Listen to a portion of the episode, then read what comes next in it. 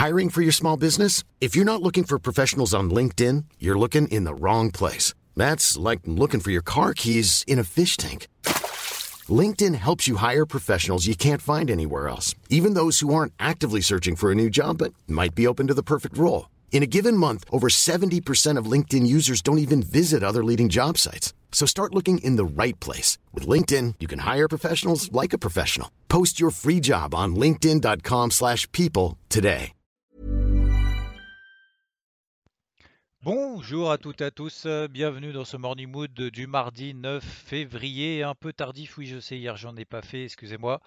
Euh, j'ai euh, j'ai pas mal de, pain sur la planche et beaucoup de retard sur pas mal de choses et également remise en question également de la manière dont j'ai envie et dont aussi vous avez besoin.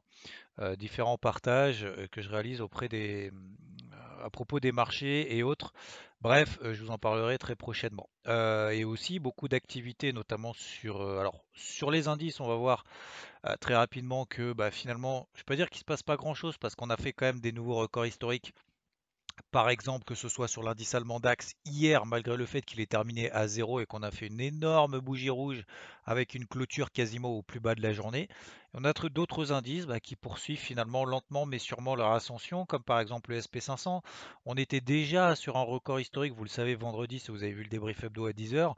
Et bah, qu'est-ce qui s'est passé hier? On a fait petit gap haussier, open en extrême, open égal plus bas, dès l'ouverture de 15h30 ça a continué à accélérer. Alors c'est relativement lent puisque ça donne des variations de 0,7%.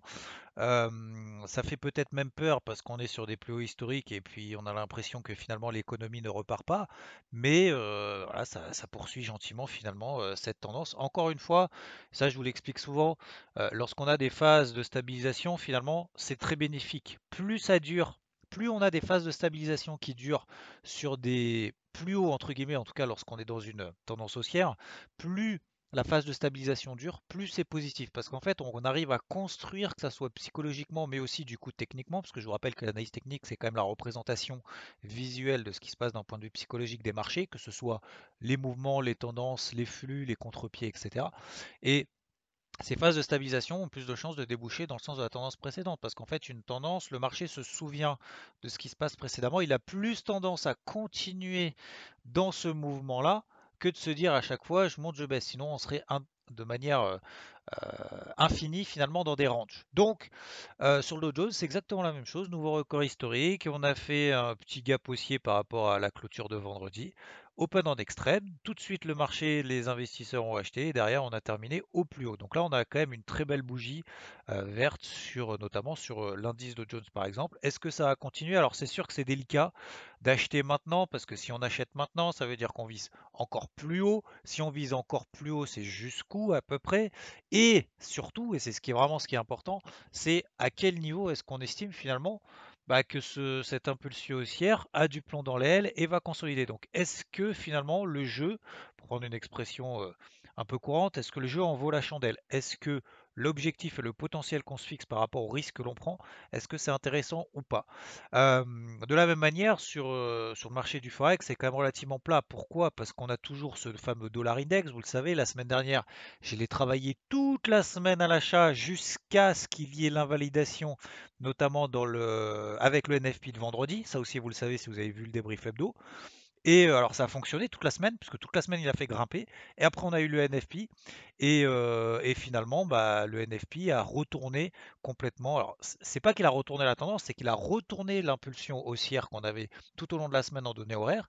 Par contre, il a pas retourné la tendance, puisque la tendance, encore une fois, est toujours baissière depuis le mois de mars. Donc depuis le mois de mars, on est sous la MM50 daily. La MM50 daily, bah, on l'a passé légèrement et c'est pour ça qu'il fallait absolument, et c'est la raison pour laquelle j'ai privilégié ce scénario-là en début de semaine lundi, parce que si on attend des confirmations de confirmation, qu'est-ce qui se passe? Et bien finalement, on achète jeudi ou vendredi juste avant le NFI parce qu'on voit que ça continue, que ça confirme qu'on casse la résistance, et en fait c'est le point haut, on retrace tout et on reprend la tendance. Donc c'est pour ça qu'attention, et comme je vous le disais encore une fois dans le débrief hebdo, je sais que je reprends beaucoup de choses du débrief hebdo, mais c'est pour en faire le suivi et c'est aussi pour comprendre finalement pourquoi tout ça. Parce que lorsqu'on est dans des tendances affirmées, notamment baissières ici sur le dollar, lorsqu'on a des franchissements de résistance, lorsqu'on a des petits signaux haussiers sur des unités de temps relativement courtes, on a plus de chances que ce soit des pièges acheteurs que l'inverse. Donc là, encore une fois, vous voyez que la tendance, même si elle a été temporairement invalidée, elle n'est pas définitivement invalidée. Et pour retourner des tendances comme ça, fortement baissières depuis le mois de mars, il faut des, des notions macroéconomiques, etc., etc., des gros retournements d'investisseurs sur ces marchés-là. Sauf que ce n'est pas le cas. D'un point de vue macro, j'ai fait le point, je fais le point très rapidement, mais finalement, il n'y a pas grand-chose qui a changé. On anticipe toujours qu'il bah, y a des actions de la Banque centrale, c'est pour ça que le, dollar reste toujours sous pression. D'ailleurs, Christine Lagarde a annoncé président de la, Banque Centrale Européenne, si jamais il y a besoin, nous c'est bon, on a le bazooka qui est prêt, il est chargé, on a le missile, les missiles dedans, s'il y a besoin de liquidité, on ira, il n'y a aucun problème là-dessus, vous inquiétez pas. Euh, elle ne s'inquiète absolument pas de la hausse de l'euro, elle l'a déjà dit, etc., etc. Donc du coup, ça nous donne euh, bah, des marchés finalement qui se disent, vous inquiétez pas, de toute façon dans le pire des cas, on a le matelas de sécurité euh, qui nous permettra de rebondir derrière. Et on l'a vu il y a deux semaines, bah, les indices, il y, a, trois semaines, lorsque les indices étaient en mode en fin janvier, ça y est, euh, c'est la fin du monde, le Covid, les reconfinements, machin. Mais finalement, le marché, le Covid, je ne vais pas dire qu'il s'en fiche, mais ce qui est important, c'est la suite.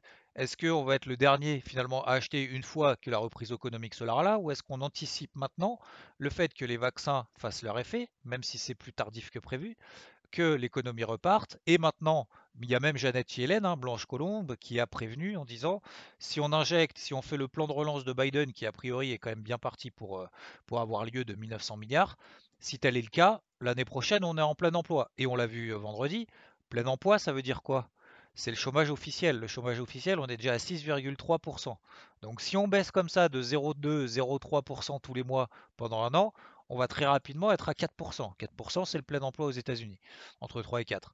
Donc, euh, donc finalement, bah, les marchés, il n'y a pas vraiment de nouveauté. Ce qui est important, c'est peut-être qu'aussi, euh, et, je le disais un peu en introduction, Lorsqu'on a des petits mouvements comme ça sur les indices, on sent que c'est plus 0,7%. Je le disais par exemple sur le SP500, plus 0,64%.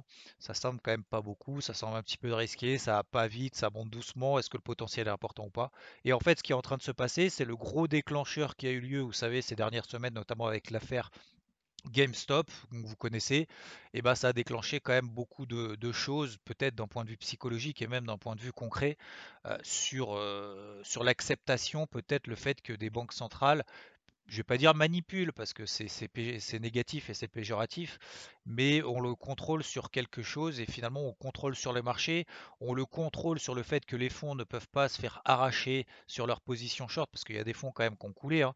Euh, certains ont perdu quand même des centaines de millions de dollars euh, en quelques, quelques jours sur des, petits porteurs qui ont réussi à quand même euh, défoncer ces gros. Alors je suis pas là pour prendre parti ou quoi que ce soit, mais, mais du coup, peut-être que cette affaire-là a permis d'accélérer l'acceptation des cryptos comme euh, élément finalement que personne ne puisse contrôler. C'est-à-dire que c'est simplement la loi de l'offre et de la demande, point barre. Et alors bien évidemment, l'homme le plus riche du monde, ou le deuxième l'homme le plus riche du monde, bref, peu importe, Elon Musk a mis bien évidemment son grain de sel anti-Wall Street, euh, son action Tesla est l'une des plus shortées, et bien évidemment il a mis son grain de sel et il s'est engouffré dans la, dans la brèche en se disant bah, forcément, tout ça, ça va accélérer le processus sur les, cryptos. si moi, je suis le premier à le faire, peut-être qu'il y en a d'autres qui vont suivre derrière. Et du coup, c'est ce qu'il a commencé à attiser en disant, alors, il fait un peu de, je vais pas dire de pump, mais voilà, il joue un peu avec le, Dogecoin. Mais on a vu que son investissement, il allait sur le Bitcoin. Bitcoin, c'est le plus sûr, c'est le plus, il n'est pas manipulable, il n'est pas, il contrôlable, etc. C'est beaucoup trop cher pour pouvoir le contrôler. Il faut détenir 51% pour pouvoir le détruire derrière. Et, du coup, quel est l'intérêt de dépenser autant d'argent pour pouvoir le détruire? Il n'y en a pas beaucoup. Donc du coup, bah forcément, vous avez vu la news. Euh, Elon Musk, a, enfin en tout cas Tesla a investi sur, euh, sur le Bitcoin en janvier, il a investi 1,5 milliard de dollars. Alors euh, c'est après le revers de la médaille positif, c'est que lorsqu'on annonce ça, une fois qu'on l'a fait, Et bah, tout au long du mois de janvier, finalement, le Bitcoin n'est absolument pas passé sous cette grosse zone. On l'a évoqué pendant des semaines ensemble. Euh, je voulais partager sur les 30 000, 32 000 dollars. C'était la MM50 daily. Tant qu'on passe pas sous cette zone-là, il n'y a pas d'alerte. Lorsque le Bitcoin perd 20%, euh, il y en a quelques-uns, il n'y en a pas beaucoup. Et, mais, même, c'est juste sur le principe, s'il y en a quelques-uns qui le pensent, je pense qu'il y en a 10 fois plus qui le pensent. C'est que lorsque le Bitcoin perd 20%, c'est la loi normale c'est le principe même de ce marché-là qui est très volatile. Euh, quand le, SP500 perd 2%, c'est la fin du monde. Euh, quand le Bitcoin perd 20%, euh, c'est la fin du monde. Eh bien absolument pas. D'ailleurs, encore une fois, même les marchés traditionnels l'ont montré. Toute chose est relative. Donc, du coup, c'est là où, il y a quand même énormément de mouvements sur, sur les cryptos. Et c'est là où tout le monde est en train, effectivement, de s'intéresser, mais pas de la même manière que fin 2017, parce que fin 2017, c'était un peu tout n'importe quoi. Aujourd'hui, il y a des grosses boîtes qui investissent. Vous avez vu, vous le savez, il y a PayPal euh, qui a commencé à autoriser les, paiements en crypto. Il y a Visa qui commence à s'y intéresser, mais qui commence de manière concrète. Euh, il y a des grosses boîtes comme Tesla, euh, peu importe si, on a de la crédibilité ou pas envers Tesla, envers, Elon Musk, mais force est de constater que bien évidemment ça soutient ce type de mouvement. Et encore une fois, l'acceptation de tout ce qui s'est passé avec les affaires GameStop, euh, la, SEC qui interdit de, de, prendre des positions, des nouvelles positions sur ces boîtes-là qui sont à moitié en faillite, etc., ça pose quand même la question de se dire Ok, mais du coup, ça veut dire qu'on n'a pas le droit d'acheter des titres qui sont shortés par les fonds? Je pense que c'est un peu le message global. Et du coup, tout le monde est à nouveau en train de s'intéresser, sauf qu'en plus de ça, encore une fois, là, on est dans un mouvement beaucoup plus sain. J'en avais déjà parlé à de très nombreuses reprises, même depuis les 10-15 000 dollars sur le Bitcoin, parce que toutes les phases de consolidation qu'on a connues, même avant ce qui se passe depuis le début de l'année, hein, toutes les grosses phases de consolidation qu'on a eues, eh ben, elles sont très positives pour fixer pour des zones support, des points d'ancrage psychologique de se dire maintenant le Bitcoin, euh, il y en a beaucoup à 30 000 qui disaient je vais attendre les 15 000 pour acheter ou voir euh, les 100 dollars. Mais quand il va à 15 000 ou à 100 dollars, ça veut dire plus personne n'en veut. Est-ce que ça sera le moment finalement d'entrer là-dedans? Pas forcément. Donc là, Jusqu'où est-ce que ça peut durer? Alors là, je ne suis pas là pour faire la méthode de la veille ou quoi que ce soit. Là, on a des grosses accélérations partout sur beaucoup de cryptos. Je ne vais pas faire le détail euh, dans tous les sens. Ça, vous allez sur CoinMarketCap et vous voyez les plus grosses variations. Il y a des projets beaucoup plus solides que d'autres. Il y a des bullshit. Certains le disent effectivement, euh, comme le Dogecoin, qui sont fondés un peu sur rien, mais il y a des trucs après beaucoup plus concrets, beaucoup plus réels et beaucoup plus avancés. Et, euh, et après, jusqu'à quand est-ce que ça peut durer? Bah, encore une fois, et ça je le disais encore une fois, ça durera jusqu'à ce que ce mouvement s'invalide. Quand est-ce que ce mouvement s'invalidera? Je pense qu'on peut prendre de manière très simpliste les plus bas qu'on a fait euh, dernièrement. Alors ça fait loin, hein, on, est, on est quasiment à 50 000 sur le Bitcoin, pour prendre cet exemple-là. Les plus bas, c'est 30 000. On peut relever bien évidemment les niveaux d'invalidation. Si on estime qu'on passe à très court terme sous les 42 000, c'est-à-dire le plus haut historique qu'on avait réalisé le 8 janvier, le 8, 9, 10 janvier euh, au début de cette année, si on repasse là-dessous, on peut se dire bon bah à très court terme, ça y est, le soufflet est un peu en train de retomber. Mais c'est pas parce que le soufflet retombe qu'on va pas derrière, il n'y a plus personne qui, va, vouloir euh, en manger. Hein. C'est simplement qu'il y a des phases comme ça d'accélération, a un engouffrement sur ce marché-là, d'autant plus que c'est un marché encore très, très petit. Hein. Euh, sur, euh, le marché des, sur le marché des devises, il s'échange quand même 5000 milliards par jour. 5000 milliards par jour. La capitalisation de l'ensemble des cryptos, sachant que le Bitcoin représente 64%, c'est 1400 milliards. Donc on en est quand même très loin. Après, en termes de volume d'échange, bien évidemment, quand il y a ce type de mouvement et quand le Bitcoin prend 40% en 7 jours, on a par exemple sur le Bitcoin 117 euh, millions d'échanges, donc 117 millions de dollars d'échanges par jour sur, euh, pendant 24 heures. Donc euh, voilà, ça commence, à, ça commence à devenir un vrai marché intéressé, intéressant. Et plutôt que d'avoir effectivement des petits moments où on se dit bon c'est peut-être un petit peu haut sur les indices machin etc quand bien même ça continue. Il y a des mouvements beaucoup plus violents beaucoup plus rapides et je pense que le fait d'aller peut-être sur ces marchés là ça permet aussi très rapidement de savoir si on a raison ou si on a tort. Parce que sur les indices ça peut être très loin les niveaux d'invalidation. Sur les cryptos dans la mesure où on a des phases de consolidation très court terme on peut avoir des niveaux d'invalidation très très rapides et de se dire bon Alors, ça veut dire qu'en termes de pourcentage, bien évidemment, il faut réduire aussi, il faut adapter le risque en fonction de, son capital. on raisonne toujours pas en pourcentage, parce que le pourcentage, le Bitcoin prend, prend 40%, mais ça ne veut pas dire que son portefeuille prend 40%, parce qu'on n'a pas mis la maison sur un mouvement en espérant que ça monte.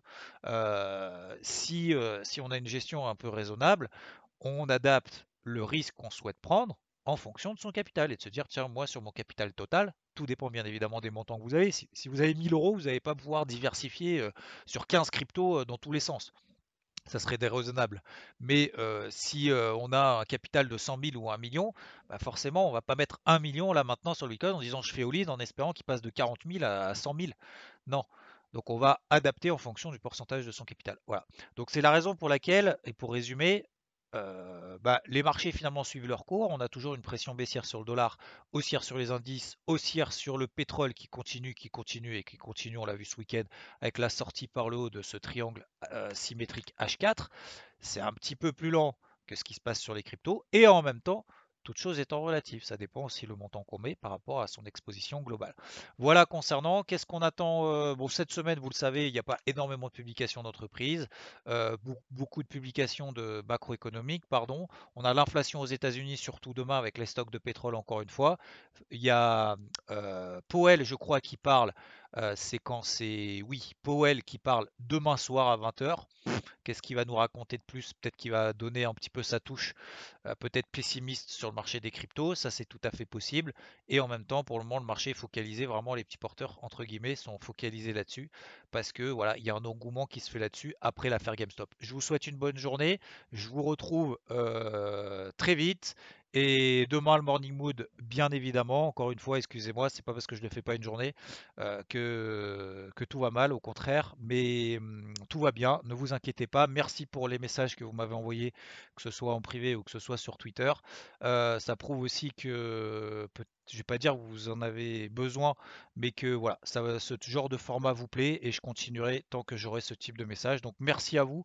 Je pense que c'est important aussi d'être là dans les bons moments, dans les moins bons moments, dans des moments un peu de latence. Donc je vous remercie encore une fois. Je vous souhaite une très bonne route, une très belle journée.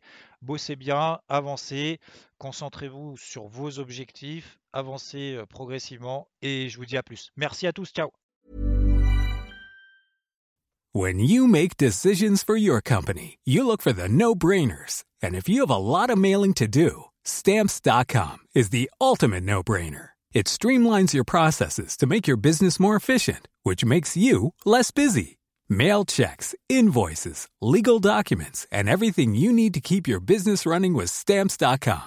Seamlessly connect with every major marketplace and shopping cart Schedule package pickups and see your cheapest and fastest shipping options from different carriers. With rates up to 89% off USPS and UPS rates. And with the Stamps.com mobile app, you can take care of mailing and shipping wherever you are. Make the same no brainer decision as over 1 million other businesses with Stamps.com. Sign up with Code PROGRAM for a four week trial, plus free postage and a free digital scale. No long term commitments or contracts. That's stamps.com.